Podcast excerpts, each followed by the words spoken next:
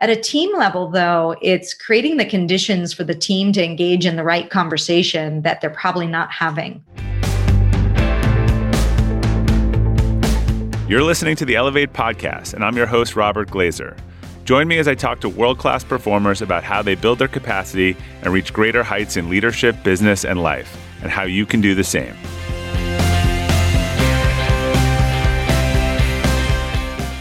Welcome to the Elevate podcast.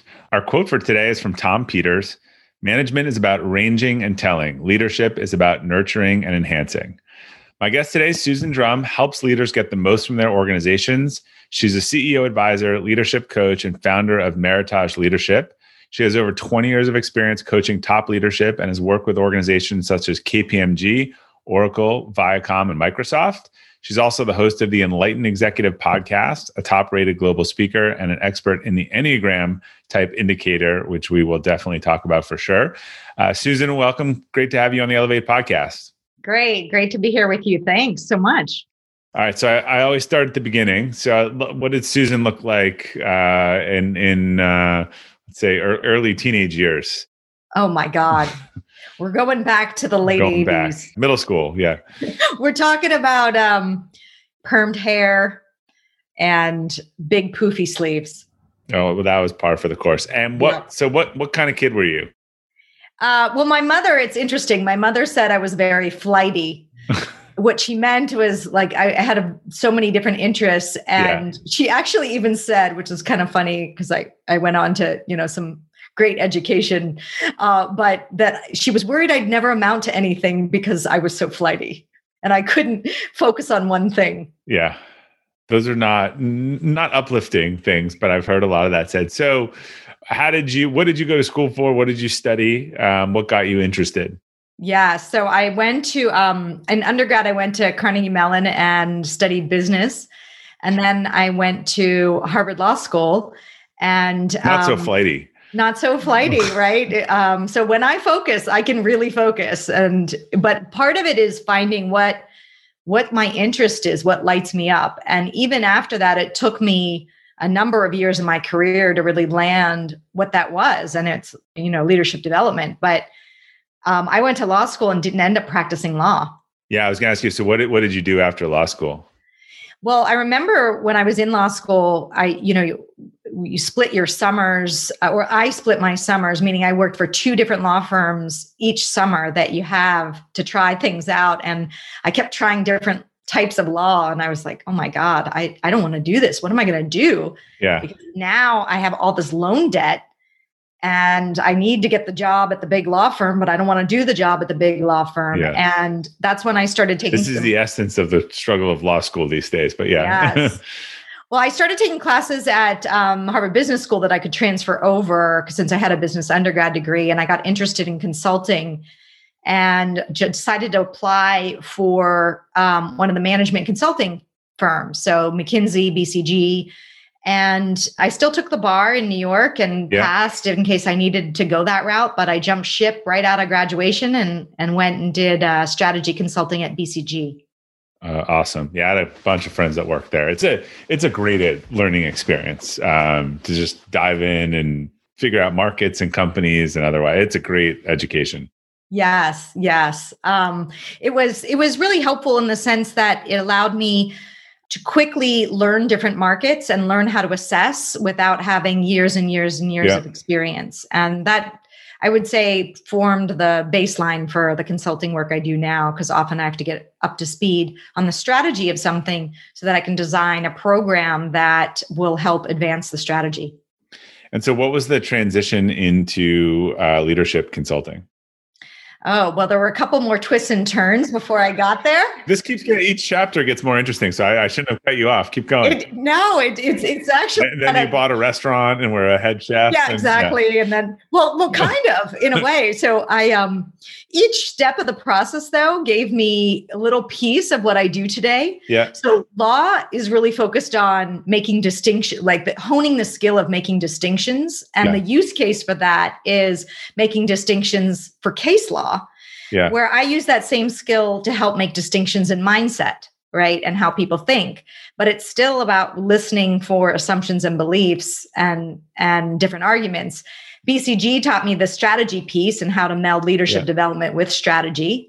And from there I went to NBC which was owned by GE at the time. And I had the interesting position as black belt or master black belt in Six Sigma. Mm. But what that taught me was how you could actually measure and use data for things that seemed unmeasurable at the time. And a lot of it was doing analysis around Nielsen data and how um, I worked for the marketing and sales organization.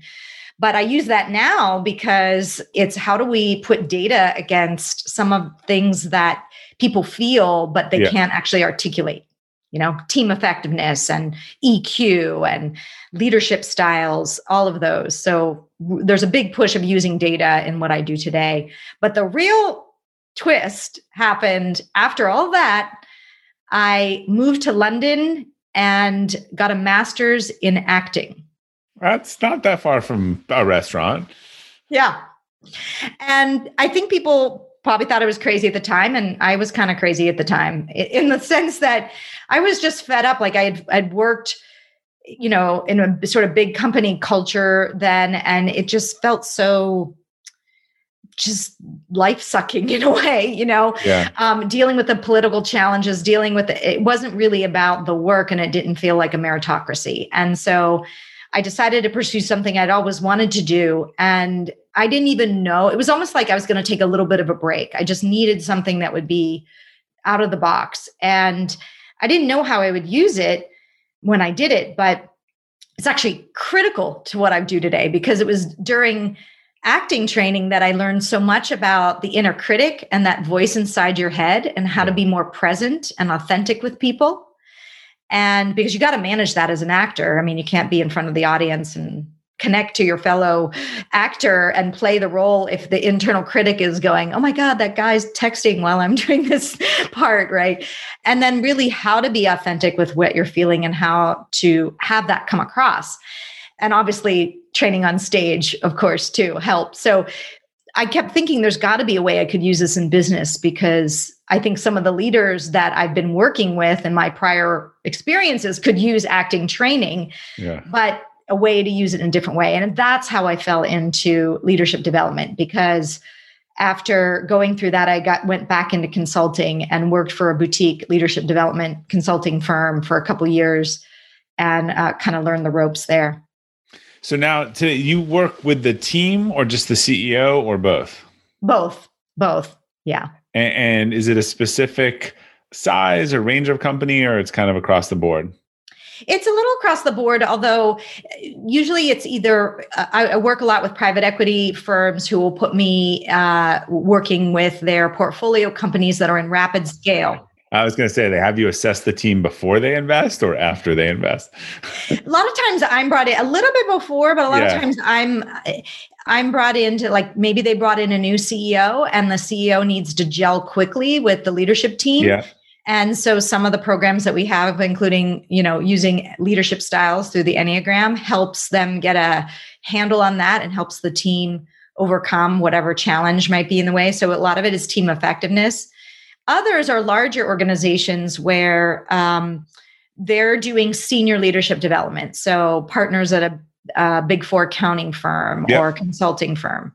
And those are more cohort based programs of leadership development, looking at what needs to shift in the senior leadership so that all the way down through the organization, they also see cultural shifts. And what, what is it that you see either if you're doing an assessment for a private equity firm or you're parachuted in to help with a new leadership team where you're like, this ain't gonna work. like problems at the top. Like I'm always like, what's the, I mean, you must have a pretty good sense. Like a lot of people I know who do coaching or coach teams or do offsites or whatever say like they come to the first meeting and they can tell the three executives that won't be there in six months. Like it's right. just, yeah. Yeah.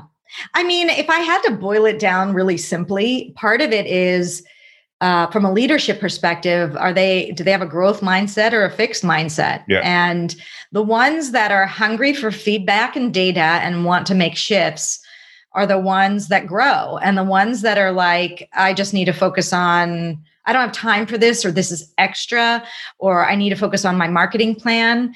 um, and not how I'm showing up as a leader, those are the ones that are ultimately going to struggle because how you're showing up and leading your team will determine your effectiveness.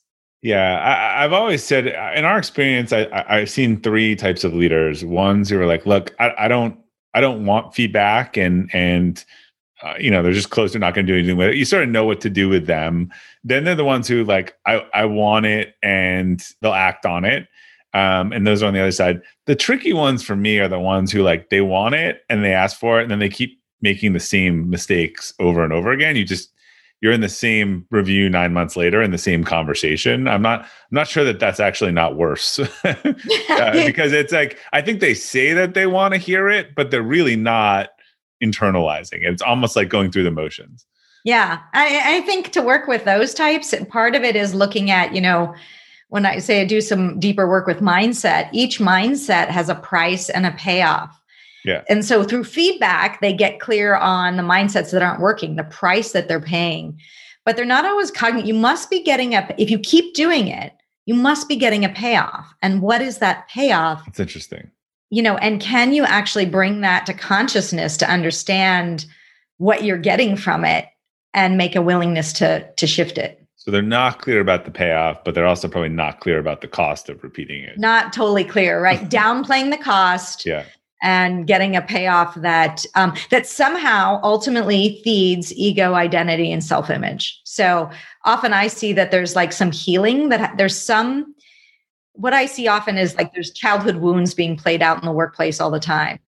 Four hundred and fifty percent. Like I, I you know, I developed this course uh, that we started with our leaders on develop on understanding and articulate their personal core values. Because I think similar to this Enneagram and all these things, a leader like you're not going to be authentic leader if you can't tap into what do I value. And most people like know it but can't articulate it. But I think mm-hmm. actually putting words to it and and when we get into those discussions, it is almost always some childhood thing like and i and i try to say like i'm not trying to get into psychology but like yeah. when someone has a real trust issue is like look does that come from somewhere personal for you? Like did you have a trust violation in your child? And, and you know they'll look at me like yeah and i mean I, I there was an example two weeks ago where someone really identified you know they identified a real connection in their search for truth and data and why that connected to a certain childhood experience. So yeah i mean these things run deep Yes, yes. And so there's there's there's got to be a little bit of work around healing that and yeah. looking for what is the more meaningful mission that you're going to get on yeah. that, as opposed to trying to keep feeding that wound. Well, I've, I've talked to Tasha Eurich before. You know, she focuses a lot on self awareness, and I, I, know you focus on emotional intelligence. And I, I think her stat is like 85% of people think they're self aware, and like 15% actually are, which is just really funny in itself. So what what in your experience, and you work with a lot of leaders on emotional intelligence, what what's the most common mistake when they make when evaluating their own emotional intelligence? Well, I think we were talking a little earlier. I think using uh, accurate assessments that yeah. uh, there's a lot of emotional intelligent assessments out there, uh, EQ assessments that are just self-reported. You're reporting back, are you do you have a uh, high EQ? Yes, I do. Okay, yes, you do. Like literally, I'm not kidding. And when they're self reported that way, I got to get in the business of licensing those assessments. It sounds right. pretty um, but if you really look at it, like from that standpoint, it's not so effective. I, I like to use ones that are using a little bit more a, AI, artificial intelligence yeah. piece, where it's a, re, you know, it's a simulated scenario, but what are you picking up? In terms of how that person, the other person is what they may be thinking, feeling, and wanting. And after watching whatever issue they brought to you, what are you thinking, feeling, and wanting? Because real emotional intelligence as well is about what is what's our internal experience in relationship with another person while under conflict or stress yeah what are the filters we're using there and that's the type of data that i think is far more powerful for a leader to have the aha moment about what's going on versus just. Hey, Elevate listeners. Whether you're selling a little or a lot, Shopify is the partner you need to keep the cash register ringing for your e commerce business. Shopify is the global commerce platform that helps you sell at every stage of your business Shopify helps you turn browsers into buyers with the internet's best converting checkout, 36% better on average compared to other leading platforms. I advise a lot of companies in the e commerce space, and almost all of them have migrated to Shopify.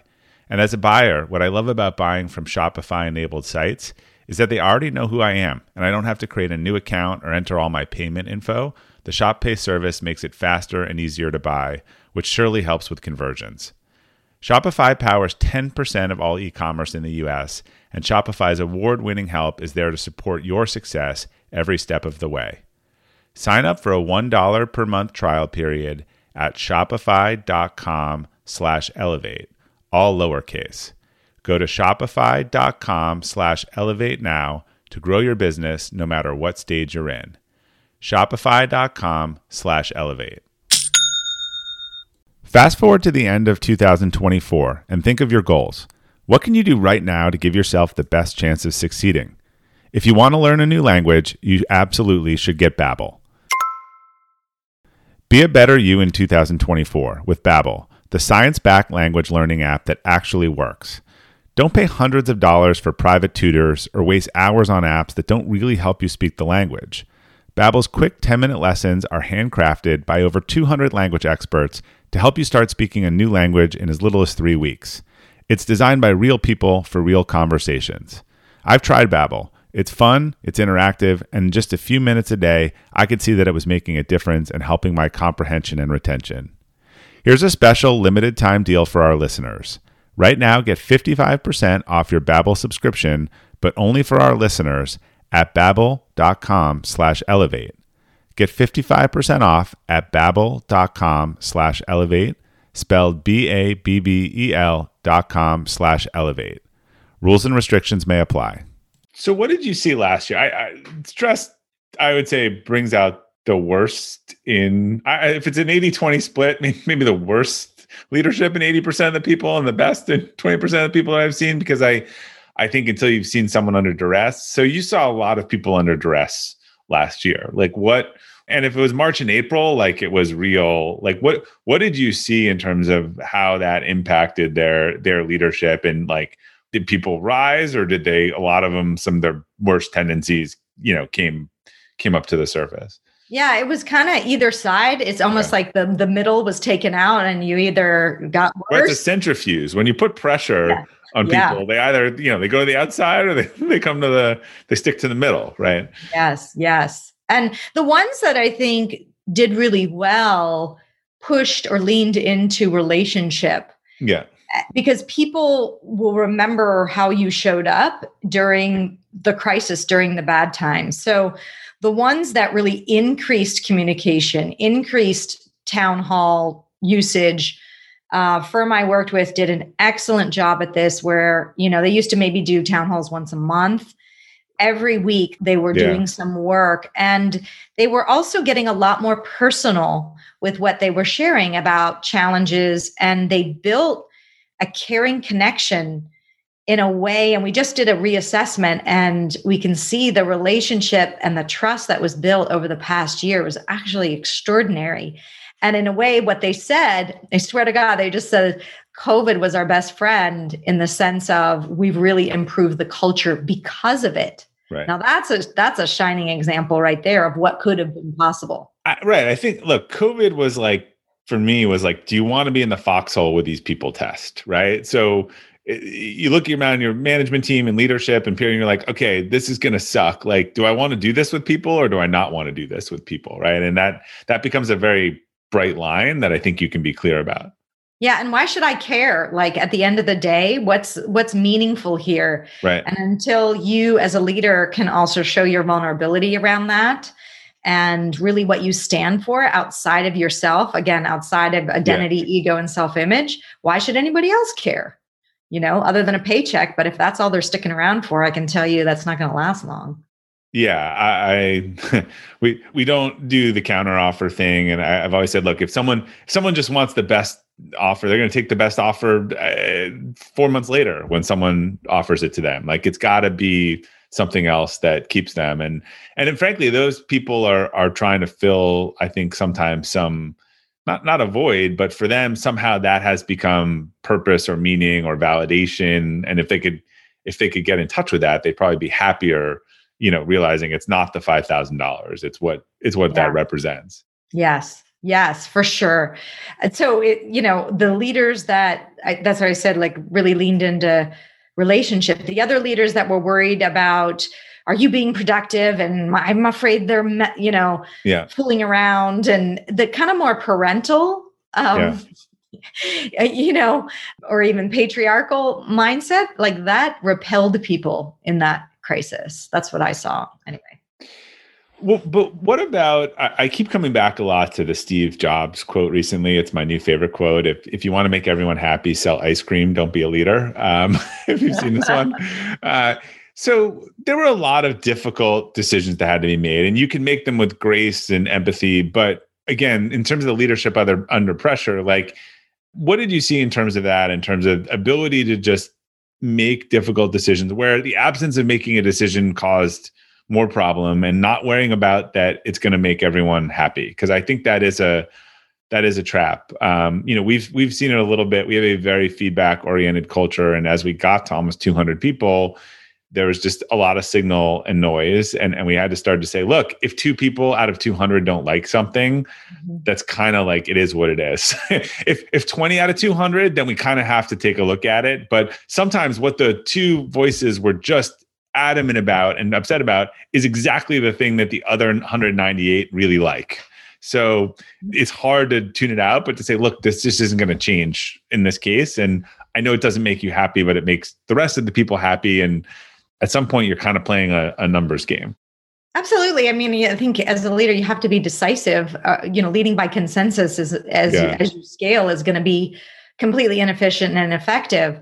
I think what I see needs to happen at times is people, as you get bigger, you lose connection to, let's say, the the most junior employees, and sometimes those employees have great data and information to share right. with you. So, how are you soliciting input? And I think if people, if you do it in the right way and you're and you're at least gathering input on the most important topics, let's say, where you need to get buy-in on the rest of the group, and you make a decision and go the different direction, at least when people feel heard. The worst is when I feel like people don't feel heard at all and the decision is made in a vacuum and it didn't take into consideration some of the data that the frontline workers had. That's where i think you can run into trouble. So i think it's it's more about what are ways in which you're gathering feedback from the most junior ranks of your team and leveraging that in your decision making but making the decision nonetheless so given your renaissance background that we talked about before what is sort of your personal approach to coaching effective leaders like i'm assuming you have a little bit of a different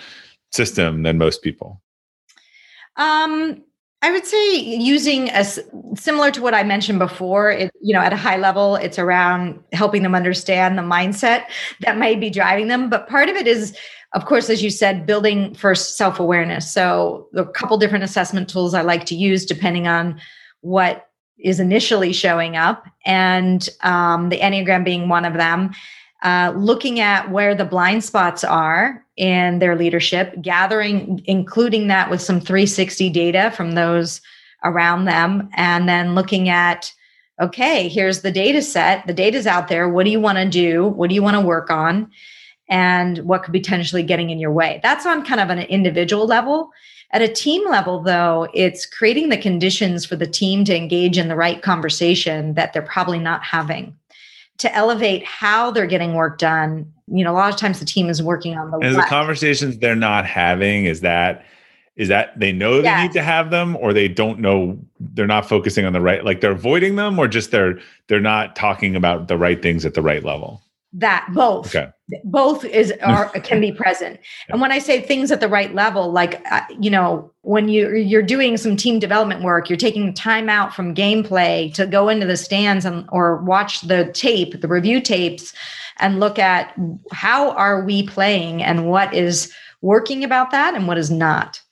And taking that time out to step back and creating a way to have that dialogue is really the type of work that we do and I know you do you do a lot of work with the Enneagram. I, you know, we've I've done all kinds of different ones, and I think that they all have different approaches. When you, but when you really get into some of these assessments from a team dynamic. Like if, if you did a battery of these on on a husband wife or couple like i you can tell why people fight like you could be like here it's very clear that like these issues are are just coming at it from different ways philosophies otherwise i i we've learned that these things are essential in team dynamics what what is it about enneagram for you that's sort of different from uh, disc and Kolbe and strength finders yeah. and all, all the other ones that are out there absolutely because i've worked with with so many of them and for me, the Enneagram is much deeper and it points to direction of growth. It's particularly effective in team settings. Um, so I'll describe all of those. So for one, and can you tell us, do you know where it came from? Like, do you know the origin of well, it? That's the other thing. No one owns the Enneagram. No, I know because there's all these different versions of it. So I was wondering like what it was based off of because clearly yeah, it's not. There's yeah. not different versions of the model. There's only different like slight variations of the names of the type. And, and it's different assessments and stuff, right? There's different assessments, yes. And I can also talk about what makes the Enneagram challenging, but yeah. but what makes it unique is we're getting to the level of motivation, not behavior. So other assessments tell you what you do. The Enneagram answers a different question, which is why would you do that? And when you get to that level of motivation or driver, that's what opens up creating the development path for you. And the interesting thing is, and why it's such an effective team tool, is because the development path for you is outlined by the model, something called your wing styles and the arrow lines. And those are the numbers on either side of you and the numbers that are it, where there's an arrow pointing towards or away from you.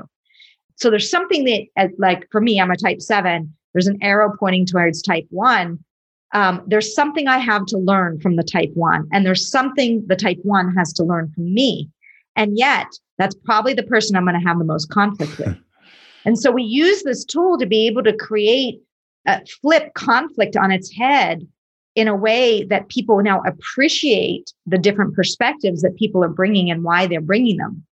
You know, we think we're chameleons and can see 360 degrees. Yeah. But we actually have a, certain peripheral vision and a, where we point our focus of attention, that's what we see. We can't see what's behind our head. But in the Enneagram model, someone else is looking that direction. And so one of the first things people say is like, wow, I thought everyone was motivated by this or thought like this. And now I realize that they're not.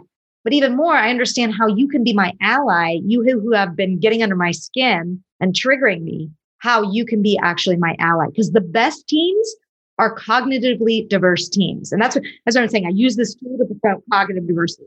Right. This is why people never recommend to use these things for hiring, right? Yes. Yeah. No, really more to say, okay, here's our diverse team. Now, how do we we benefit from this diversity, but then also, you know, how, what, where are we going to run into conflict from it? Yes, exactly. I've actually found that if you don't have an interview process, even if you didn't give the assessments if you don't have an interview process that has that is rigid and that sort of tries to knock out bias and has multiple people looking in on it people hire people like their same types. Like, like yeah, without sure. they don't even know it before they've even taken the test. It just they're like oh that person's like me. It resonates with me when actually the person they might need is the is the opposite. Yes yes.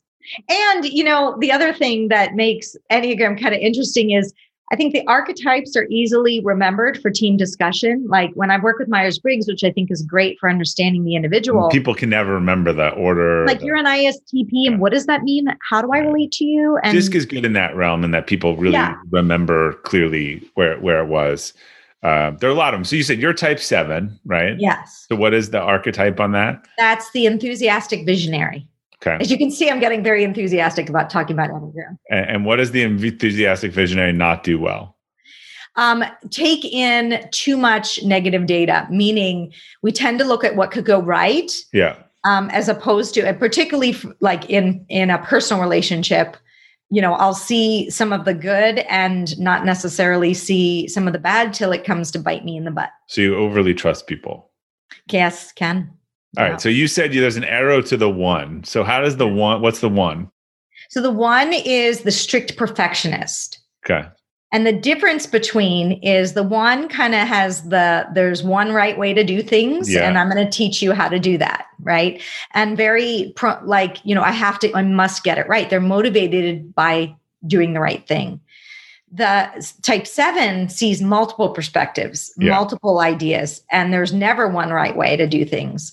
And doesn't necessarily, they're motivated by fun, freedom, and flexibility and options. So doesn't want to be boxed into one particular way. And so there can be trigger between the two where the seven's out there brainstorming different options we can take and the one is like you're not following protocol and we need to go this yeah, we, we've used a Y framework that's very similar to this. And I can see that this is sort of the better way person and the right way person, which is actually what my wife and I are, um, which can get ugly. So, sorry, I, I, I can see how this movie plays out. So, you have new idea, throw it out there. We're going to find the client, figure out how to do it. They are like, you are a reckless, irresponsible person. Like, you cannot bring them along to this because it's not baked in zone. But but that person also keeps you out of trouble by Yeah. thinking through the details and otherwise. And yeah, I, I can Absolutely. And there's more than just that. There's, you know, seven really values fun. And a type one would be like, I, I- I don't understand how that's fun is doing the process correctly. Right right. Hi, everyone.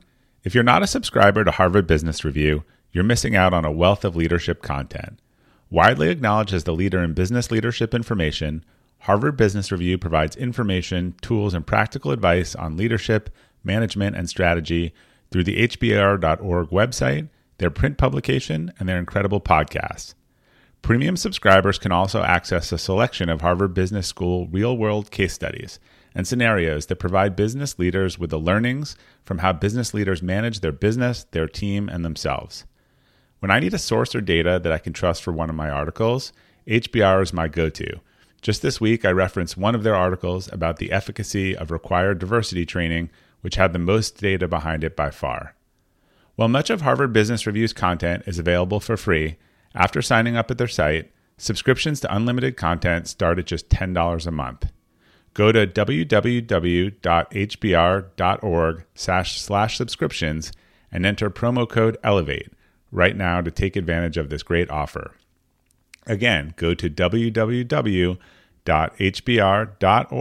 slash subscriptions and enter promo code ELEVATE to learn more about this great opportunity to help manage your career and business. With everyone fighting for attention these days, how can you get your business to stand out and connect with customers? It's easy. Get Constant Contact. Constant Contact's award winning marketing platform has helped millions of small businesses stand out, stay top of mind, and see big results fast. Constant Contact makes it easy to promote your business with powerful tools like email and SMS marketing, social media postings, and even event management. You'll reach new audiences, grow your customer list, and communicate more effectively to sell more, raise more, and fast track your growth. Constant Contact's writing assistance tools and automation features help you say the right thing at the right time every time. Plus, you can send with confidence, knowing that your emails are actually reaching your customers thanks to their best in class 97% deliverability rate. Constant Contact was actually the first email marketing platform I ever used almost 20 years ago, and it's a testament to the product's quality that it's still the standard for email marketing today.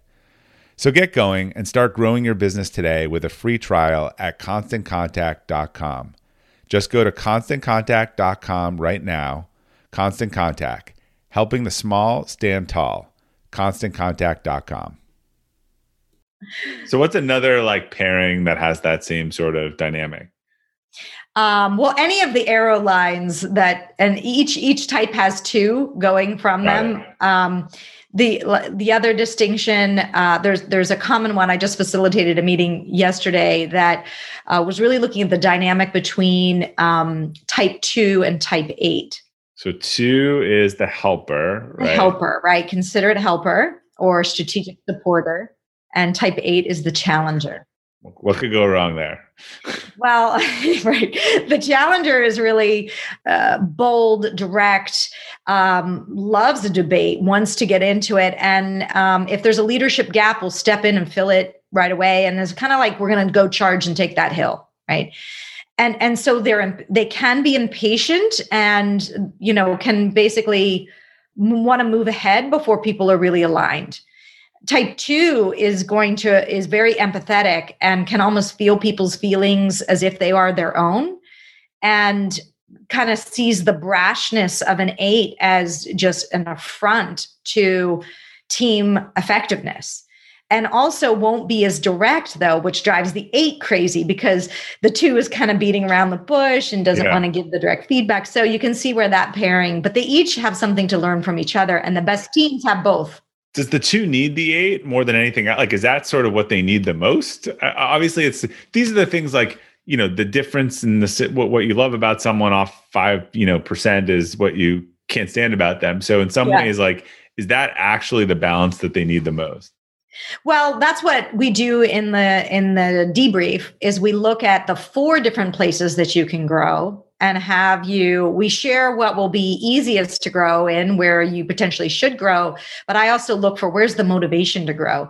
And generally I have them pick either one of the arrow lines or one of the wing styles to um, say, yeah, yeah, I really see I could do the work in this area. This is what's up for me next and it's about toning down uh, this is always the sort of strength versus weakness kind of thing is it about is about just acknowledging and understanding the the limitations of what you're what you're good at or where it becomes problematic versus really trying to do that in a different way or I, you know i think people struggle with like plugging the weakness or or learning how to really manage around the weakness well, I guess I would say it's about creating balance and more yeah. wholeness.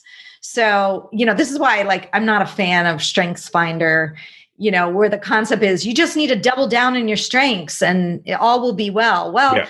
you know, a type 8 leader could be really good at decisiveness and use too much becomes pushiness. And so I wouldn't say double down on your decisiveness. Like, yeah. like, no, that's the problem that the rest of the organization has is like you're too pushy and you're not taking in the feedback that you need. So it yeah. is to me, it's about balance. I, I, have said to people in different contexts, though, I think it's also a little bit about playing a little bit of it's like a psychology game with yourself on the long run too. So so back to that example of the enthusiast and the reformer and say, look, to the reformer, like the organization you know really values that you keep it on time on budget moving or whatever but if you put up a fight about everything then people are not gonna you're gonna have a hard time playing that role because you're going to be seen as an obstructionist right so so actually you can accomplish the thing that is most important to you like i know like in the why construct or other like i have a ton of new ideas and it over it can overwhelm people right so I, I have actually come to the understanding that if i don't channel some of those ideas, like then none of them will ever get done. And then I won't actually get the, I will not get the outcome that I am seeking because I will, yes. you know, I, I have to learn to like go for the 300 batting average and pick the three out of 10 that I really want to, want to fight for. Now, in the moment, I'm really passionate about all 10, but none of them will happen if I try to argue for all 10. Exactly. And so that there's the balance between seven and one. And and yes you might have your your strength is the ability to see if you're seven all the potential options but you can't just stay there. You've got to integrate that ability to hone in and move forward and create systems and processes to to scale your one two ideas. So the peacemaker one is interesting. I would have thought that that sort of went, had a line to the challenger but it doesn't well, it can't, that's what the arrows, but remember, wing styles are the numbers on either side. So Peacemaker can learn something that's type nine, can learn something from type eight, which is the challenger. So that's where you're leveraging right. the wing style. So explain again the difference between the line versus the wing style, the arrow versus the wing style. So, um, the analogy on the wing styles is that you a lot of times people um, usually more in uh, sort of studied the Enneagram maybe 10 years ago would say, oh, I'm an eight with a wing seven or something. We don't yeah. really do that so much anymore. We do something called subtype, which I, I can get into later. But with the wings, it's almost like you have two consultants in your life. One you know you you have on speed dial and one you forgot their number and so usually we lean so is the angel devil sort of thing? Well it, no it's a little bit like i lean towards i've inter i've learned over time because i'm now an executive to yeah. integrate one side of this. But i probably don't lean as much into the other. And so I've learned over time, like for me as a seven, I've learned to lean into my eight just given what I have to do. You know often challenge and and be pretty hard charging in some of these meetings particularly with very uh, dominant voices. So I had to learn to adapt and grow that side. Yeah. Some would say in Enneagram theory, the easier path of development is your wing styles, meaning the numbers again on either side of you. The more challenging growth path are the arrow lines. Got it. And also the direction in which they point. Some would even go further and say that the arrow pointing towards you is the one you need to work on first before turning to the arrow pointing away from you. I use it more of I look for where there's resonance and where yeah. there's energy. So I ask the people I work with, you know, I'm coaching, what resonates for them. What do you do when you assess a team and they're all the same? they're all challengers. Well, that that would be an ugly room, I'm sure. That is an ugly room. yeah. That's exactly right. And that you walk in, everyone's just screaming at each other. But I look, if they're all peacemakers, then then you know that sounds like a midwestern company to me, where no one no one will say what you know that actually is on their mind. Um, so, have you had this happen? Yes, I mean that's why we assess the team, and then yeah. we do we do, we do it first. They the first kind of workshop is learning about the other types and who's on yeah. your team and what motivates them. But the second one is really looking at what's the compilation of the team and how does that impact your decision making. Yeah, and what types of questions you ask, and who are the missing types that maybe if that person was there, there's certain questions they would naturally be asking. Yeah. So how can we kind of force fit and ask and remember to ask those questions because none of us have that type and we wouldn't even have our sight on that. Do you think a team though that like six or seven people and six out of the seven are the same type, like can that be a functional team or is it going to be just groupthink?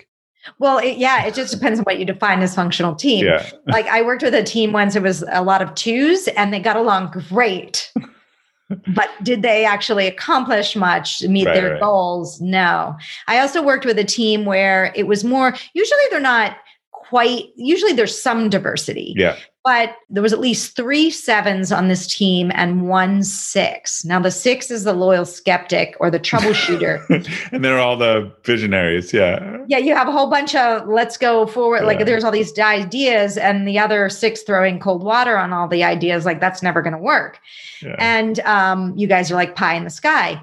The six was at like ready to quit. Yeah and it was not a good experience. And and the sevens were like, this is annoying, like where she's annoying, right? And so the work that we did was to help them understand the hey, sevens, you really need the six. This is what the six offers. And they had a new appreciation for their blind spot and how the six filled that role. Likewise, the six learned here's the way in which you can bring forth the potential troubleshooting that that the seven can hear because the way you're doing it now is triggering them. But if you shift it in these ways they'll value hearing it a bit more. So they both had room to grow and that's where the magic happens.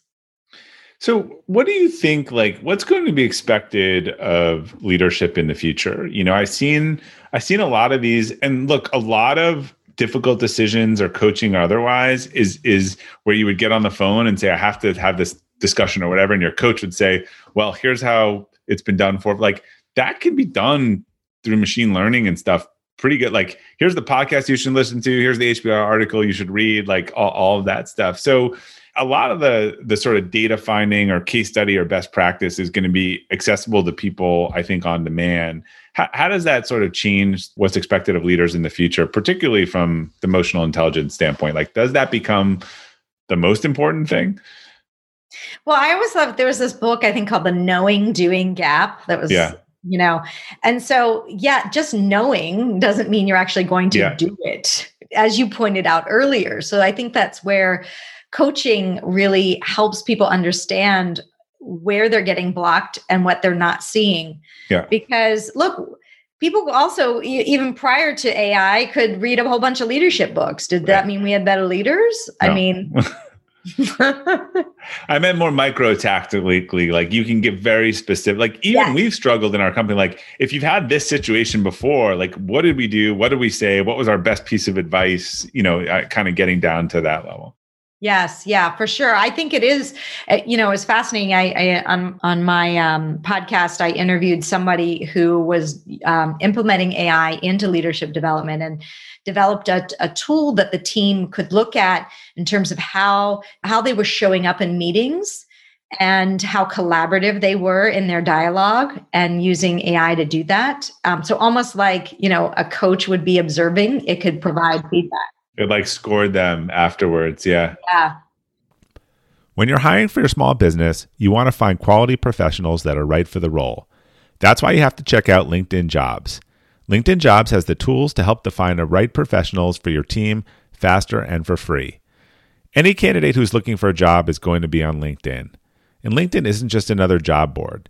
It's a vast network of more than a billion professionals, and many like myself use it every day, which also makes it the best place to hire. LinkedIn gives you access to professionals you can't find anywhere else while making the process easy and intuitive. Hiring is easy when you have that many quality candidates. So easy, in fact, that 86% of small businesses get a qualified candidate within 24 hours. Small businesses are wearing so many hats and might not have the time or resources to hire. That's why 2.5 million small businesses use LinkedIn for hiring. Post your job for free today at linkedin.com slash practical. That's linkedin.com slash practical to post your job for free. Terms and conditions apply. Yeah, I was I was reading something today that said that uh, it was a podcast. Um, the the gentleman who wrote *Sapiens*, incredible book, mm-hmm. and it was saying like you know AI will probably be able to understand you, like what mood you're in. Like because it's not biased. you know, a lot of the time we're trying to assess other people and we do it from our own judgment standpoint. Yeah. But they were like, look, you might come home in 10 years and your refrigerator was like, you seem like you had a bad day. Like, do you want this soda? And you'll be like, you get me. Like, you know, because, because people can be seen and heard in a whole new way. Right. right? But, it was funny because like, he's like, they, they don't worry about themselves. It's not, you know, they're not looking at it from their standpoint where a lot of what we're looking at is, I, I actually thought that was interesting. It was like, kind of sad that your refrigerator might know you that well, but um, yeah. Yes. Yes. oh man. But but think about how, you know, ultimately isn't that what people they want to be seen, they want to be heard, they want yeah. to be valued. Yeah, I, I have noticed that um like it's clearly like a hack or it's an NLP thing, but I've noticed all of the airline companies and customer service new thing to do is just to repeat back whatever you said and it really works. Like yeah. I, I, was super frustrated. I was on this like three times in a row. I got this Delta flight back to Boston, eleven o'clock. It was like they weren't ready for it. The ramp wasn't there. The bags weren't coming. I wrote a note. I was like, "This is ridiculous." And they're like, and they just repeated it back. Like we understand that you're really frustrated that like three times in a row your flight comes in at 11 o'clock and no one's there to greet the plane. And I'm like, oh, they uh, they understand. They yeah, they got it. It's, yeah. it's just such a simple but really important thing to do is just to to repeat it back. And you know we've actually done some we've done some like model difficult conversations and some other stuff where people are coming in with different objectives to a meeting. And and you want to also confirm back like that they heard what they heard or otherwise at the end because it's amazing like how they they we gave each person one side of the story like a real conversation. Like you think you need a raise and you know you think like you need a performance warning and they don't know the other person coming in and the whole group watched and they had the discussion and then we asked the group how many people do you think believe that you know Susan knows that her job is at risk after this whole conversation? And no one raised their hand. And then you could see how all of these disconnects happen every day because the person really thought that they were making their point but she came in with a different perspective and they were not they thought they both had a great conversation and this person thinks he's getting a raise and this person thinks they're leaving in 30 days. Like it was it's pretty amazing. So so that sort of repetition of what you heard is really important. Yeah and i think in addition asking what the other person is taking away that's yeah. what you know. How much of what you said actually went in and landed or perhaps you saw you soft pedaled it and didn't give the direct feedback that you needed to. Yeah. What, what's the best question a, a leader can ask? God, that's a good one because there's just so many. It's very meta. Sorry. Yeah, I would say I was like asking, you know, what do I not know that I don't know? Meaning, what is, you know, what do you see as a potential blind spot? for that person. Yeah. Meaning, like, if I was a leader to ask, like, what do you think my blind spot is? And do you think people, well, I'd say, will they get an honest answer? There's a lot of things that go into that. There's but, so much that goes into creating a safe space to do that. Yeah.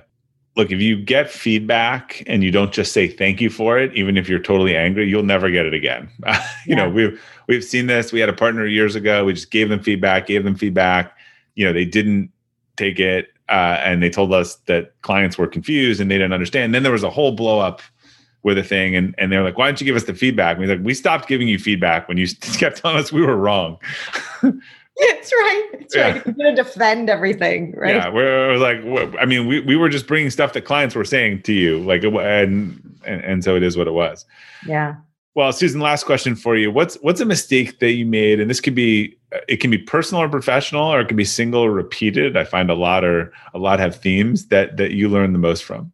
Yes. Well, I think it ties into my Enneagram type, which is, you know, underestimating maybe what's required to actually execute on a vision that I had. And I just most recently got a wake up call on that. I launched the Enlightened Executive, um, which is a, a, YouTube channel and podcast. Yeah. And and I the I so clear on the vision, so excited for what what we really stand for, what this is going to be. Had so much amazing energy creating it, love doing the interviews, all of that piece. But the the toll on my team on the marketing p- side of it, I underestimated, and to the point of like I had one of my best people almost ready to quit, and just did not take in quickly enough scaling the type of resources that I was going to need and checking in with her on okay what do you not want to be doing here? Because I thought she was all excited about everything. Because yeah. I was right? You're starting to make me suspicious that I'm a 7 because I am notoriously known for saying this shouldn't take long. This should be easy. This yeah. should whatever. And and yeah I have a bad reputation in that area. Yes as apparently I do too. well, Susan, where can people learn more about you and your work? Well, sure. We have actually um, some information about a um, about the Enneagram and how to use it with a team. If you just go to susandrumm.com slash elevate podcast, you can get that. And it's S-U-S-A-N-D-R-U-M-M dot com slash elevate podcast. All right, great. Well, Susan, uh, thanks very much uh, for stopping by today. I look forward to that assessment. I'm going to do it. I was yeah, telling Susan great. before the show, I, I did it before. It was a very light assessment. I didn't feel it was a few questions great about. And then she told me there's one with 172 questions, so that sounds uh, sounds more much detailed. Better. So we'll we'll follow up on that. Um, but thanks very much for joining us today. Yes, thank you so much. I really appreciate it. All right, to our listeners, thanks for tuning into the Elevate podcast today. We'll include links to Susan and her work on the detailed episode page at robertglazer.com. Uh, if you enjoyed today's episode or a listener in general, I really appreciate if you could leave us a review as it helps new users discover the show. Thanks again for your support. Until next time, keep elevating.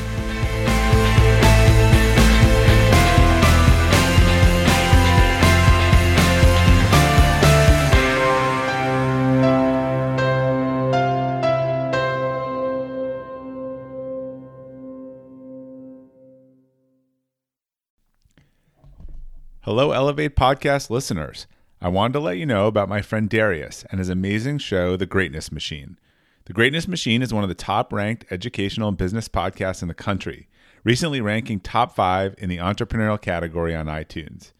Here's why I love Darius and The Greatness Machine it really comes down to a few things.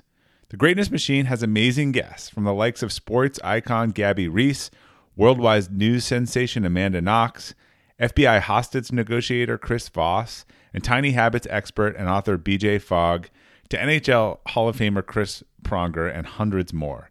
Darius keeps it real. I always learn something new, and I have a few laughs. And he always also asks great questions and is a really entertaining and engaging host. The Greatness Machine is where you get to be a fly on the wall and listen to Darius and his amazing group of guests talk about how they got to where they are today and hear stories of people who have lived their passions to create greatness in the world and doing so despite the odds. So, if you want to be entertained while learning from some of the greatest and most accomplished people in the world, this is definitely a show for you to check out. Subscribe to the Greatness Machine today on Apple Podcasts or your favorite podcast platform. This episode is brought to you by the Yap Media Podcast Network. I'm Hala Taha, CEO of the award winning digital media empire, Yap Media, and host of Yap Young and Profiting Podcast, a number one entrepreneurship and self improvement podcast where you can listen, learn, and profit. On Young and Profiting Podcast, I interview the brightest minds in the world and I turn their wisdom into actionable advice that you can use in your daily life. Each week, we dive into a new topic like the art of side hustles, how to level up your influence and persuasion, and goal setting.